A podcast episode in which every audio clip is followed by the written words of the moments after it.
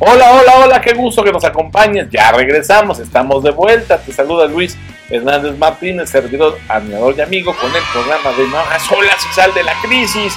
Qué bueno que lo estés escuchando y toma nota, ¿eh? Toma nota porque aquí te hemos dado consejos, algunas ideas, estrategias incluso que los empresarios ejecutivos inteligentes utilizan para salir de una crisis. Y a propósito, a propósito de ideas y a propósito de consejos inteligentes, es el momento y te pido que nos acompañes para que escuchemos nuestra cápsula empresarial.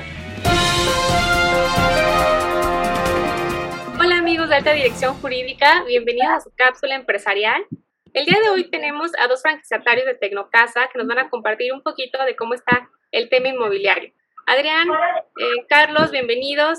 Adrián Granado nos acompaña de Albert y Carlos Castillero de Acoxfam. Pues bueno, quisiéramos hacerles unas pequeñas preguntitas. La primera, ¿cómo ven ahorita el panorama inmobiliario en sus respectivas zonas? Pues mira, yo lo veo muy positivo. ha ido desde el año 2010 a raíz de la... Eh, cabe destacar que, bueno, mi oficina se encuentra eh, cerca de la casa Acoxpa y en el año 2010 eh, se, se, construyó la plaza de paseos Acoxpa entonces, a raíz de, este, de este incremento de este servicio, ha ido incrementando los precios, a cada vez más gente conoce la zona y eso ha hecho que pues también cada más personas deseen eh, acercarse a donde está cierta movilidad, donde, donde hay comodidad en cuestión de servicios. Entonces yo lo veo como, como algo muy positivo, considerando que también eh, pues el entorno en general está lleno de muchos servicios, ¿no? En el tema de servicio hospitalario, pues al lado de la Plaza Paso de Coxpa está, está un hospital también de renombre, está el Hospital Ángeles, que también atrae mucha gente, atrae muchos médicos, muchos pacientes, muchos usuarios que hacen pues, eh, conozcan obviamente el, entorno y, le da cierto valor, ¿no? Que, hace que la gente también desee vivir por, por esta zona, ¿no? Y añadiendo un poquito respecto al, plan más inmediato que está la, remodelación y la urbanización de todo, de, todo el Estadio Azteca, eh, con vistas al, Mundial que se aproxima. Entonces, la obra comienza el, siguiente año, en el 2024. Eh, entonces, este, este proyecto de urbanización, pues, constará de un nuevo centro comercial y constará de un nuevo hotel que dará eh, al ojo, pues, al tema de, la, de pues, del mundial, ¿no? Entonces, este tipo de, de, mejoras en el entorno, pues hace que, que el, incremente el valor, eh, convendrá para la gente que desea vender, vender su, su, inmueble en un mejor precio. Y obviamente también el que compra, pues comprará con una urbanización pues muy mejorada, eh, que hace mucha falta en la, en la zona. Entonces yo lo veo como algo muy positivo, eh, algo, algo, algo bien ¿no? para, para los, los, futuros compradores. Gracias, Carlos. Adrián. De entrada, eh, mi oficina maneja cinco colonias. Tenemos la colonia Albert, Zacahuitzco, Portales Oriente, Miravalle y la colonia Ermita. Eh, lo que hemos estado viendo mucho en nuestra zona, la verdad es que a raíz de, de, lo que fue la, la pandemia, sí logramos tener ya ahorita una estabilidad más fuerte en cuanto a las ventas. Hubo cierta incertidumbre de las personas, muchos no querían invertir, eh, muchos ya no querían comprar, algunos eh, sí tuvimos eh, curiosamente bastantes personas que querían vender, muchas porque obviamente se quedaron sin empleo, ya no podían pagar hipotecas, etcétera. Entonces, lo que sí nos ayudó demasiado aquí y fue lo que nos estuvimos dando cuenta fue la inversión que hubo de algunas constructoras eh, sobre los terrenos que tenemos. La mayoría de los terrenos que tenemos son grandes, son casas muy grandes. Son casas de 300 a 600 metros en promedio, donde obviamente las personas ya muy grandes, pues sus hijos ya ni siquiera viven ahí. Entonces, son personas que deciden vender, comprar un departamento pequeño para ellos y obviamente pues eso es lo que nos estuvo ayudando demasiado. Entonces, eh, la verdad es que el comportamiento en cuanto a ventas ha estado ya más estable. Eh, eso sí lo puedo reconocer en las cinco colonias que tenemos eh, y sobre todo, por ejemplo, también con mis compañeros que tengo en las colonias de al lado, por ejemplo, Sinatel, eh, Portales Oriente, que, perdón, Portales este, Norte, que está del otro lado.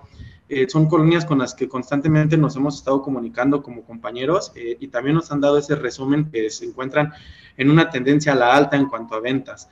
Eh, sí ha habido personas también eh, que ya han estado decidiendo comprar más que nada por la ubicación que tiene la colonia, las comunicaciones que tenemos. Por ejemplo, tenemos Calzada de Tlalpan, tenemos Plutarco, Elías Calles, Ermita, eh, tenemos, por ejemplo, Río Churubusco, de este lado Zapata, o sea, la colonia está muy bien ubicada, entonces muchas personas lo que buscan es una colonia que puedan encontrar un departamento en un muy buen precio, no alejado de las zonas principales de trabajo, ¿no? Por ejemplo, Insurgentes, que es una colonia que sabemos que tiene una plusvalía muy buena eh, y que obviamente pues no, no, no todas las personas tenemos el acceso a lo mejor a adquirir de ese lado, entonces buscan un poquito más acá sin que se alejen a no más de, no sé, 15, 20 minutos en su automóvil.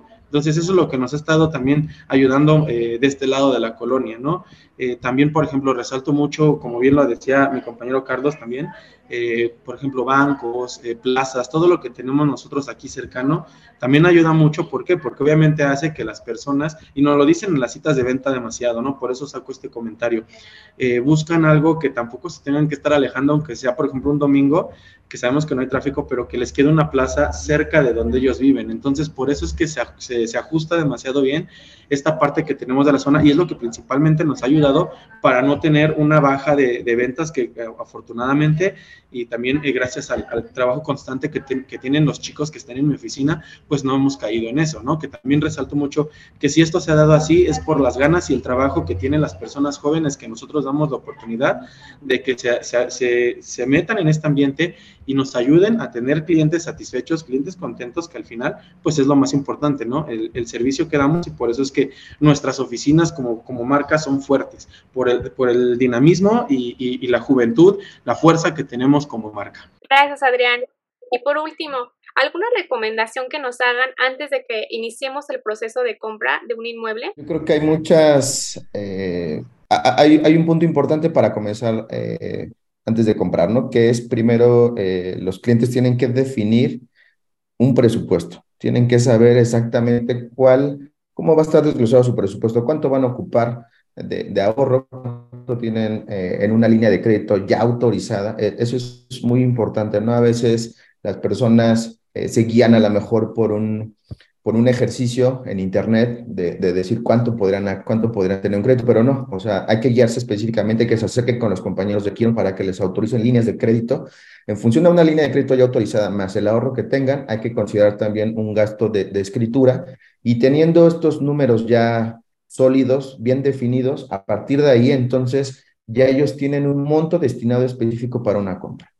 El siguiente eh, siguiente recomendación sería definir un área geográfica, ¿no? Porque no, pueden estar buscando en todos lados, tiene que haber algo que, converja entre su trabajo, entre la escuela de los, de los niños, eh, entre la familia, etcétera. Tienen que encontrar un punto, un punto de equilibrio entre todo esto. Ya una vez encontrando esta área geográfica, identificar las zonas qué colonias, qué colonias son las que eh, integran esta área geográfica, acercarse con el especialista de Tecnocasa que les podrá orientar acerca de los precios, de las características y demás, y entonces ellos podrán descubrir también eh, en base, con base en su presupuesto, qué es lo que tienen disponible para comprar. Muchas gracias, Carlos. Adrián. Claro, digo, reforzando un poco lo que dice Carlos, que tiene toda la razón. Primero, pues obviamente saber el presupuesto con el que cuentan.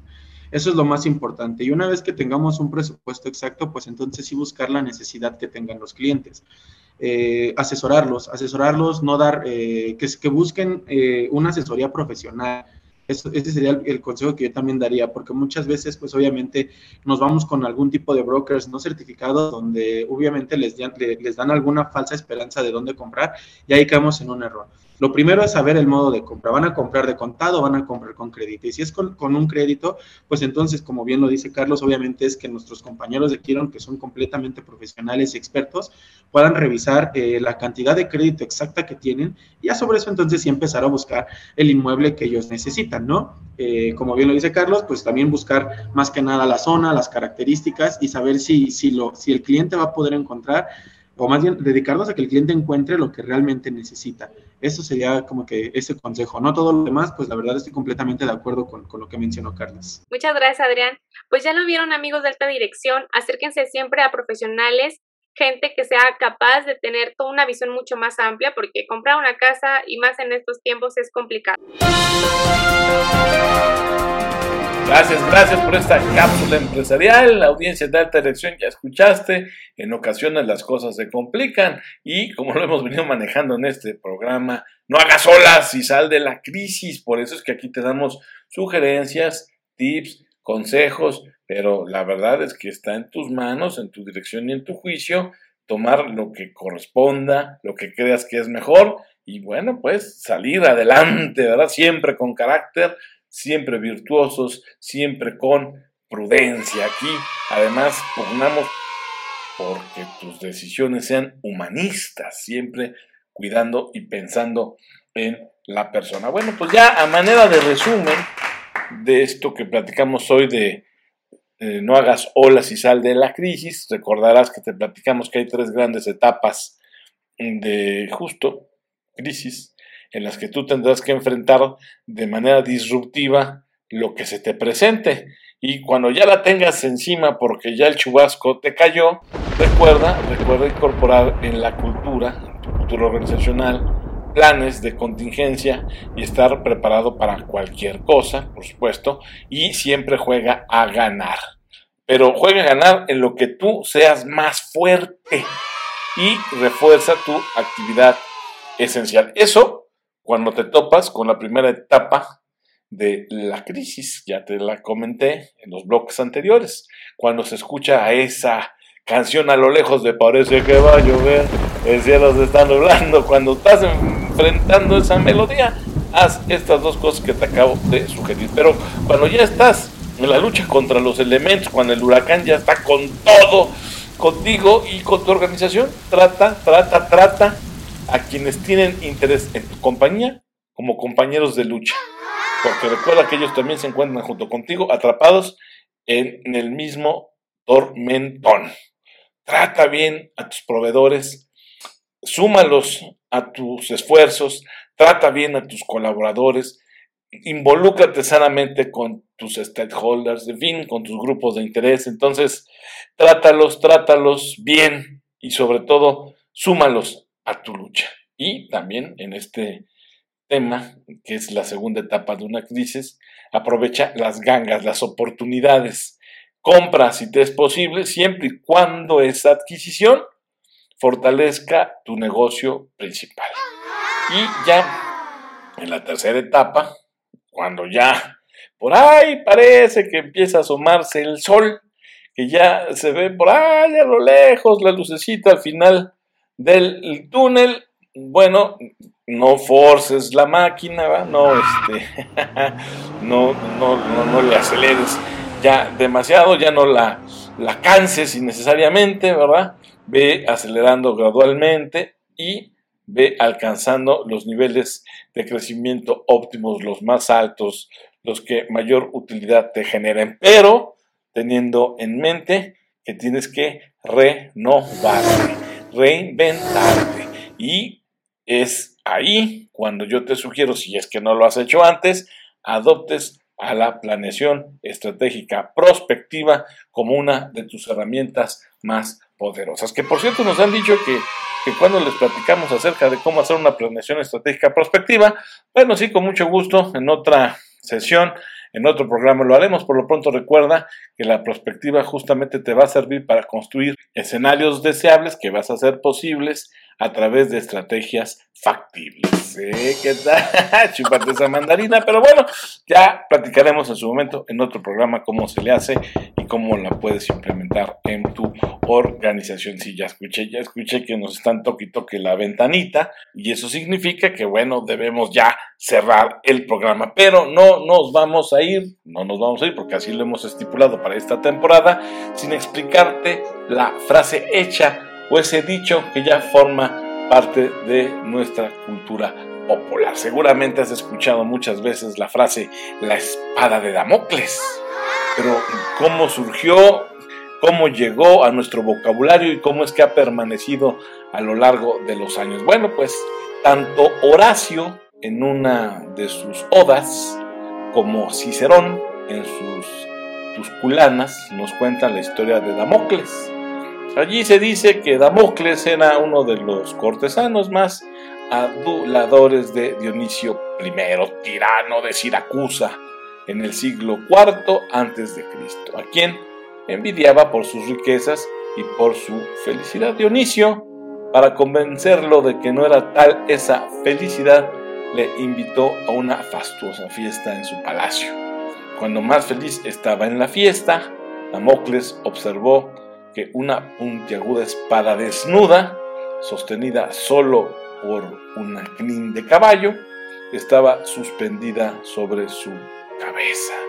Asustado, se retiró comprendiendo lo que el tirano le había querido decir con aquel gesto. Así que desde ese entonces se emplea para referirnos a un peligro, la espada de Damocles se emplea para referirnos a un peligro o a una amenaza inminente y constante sobre una persona o situación. Eh, ¿Qué tal? Eh? Chúpate esa mandarina. Muchas gracias por estar aquí con nosotros. Gracias por acompañarnos en este viernes en tu programa Alta Dirección.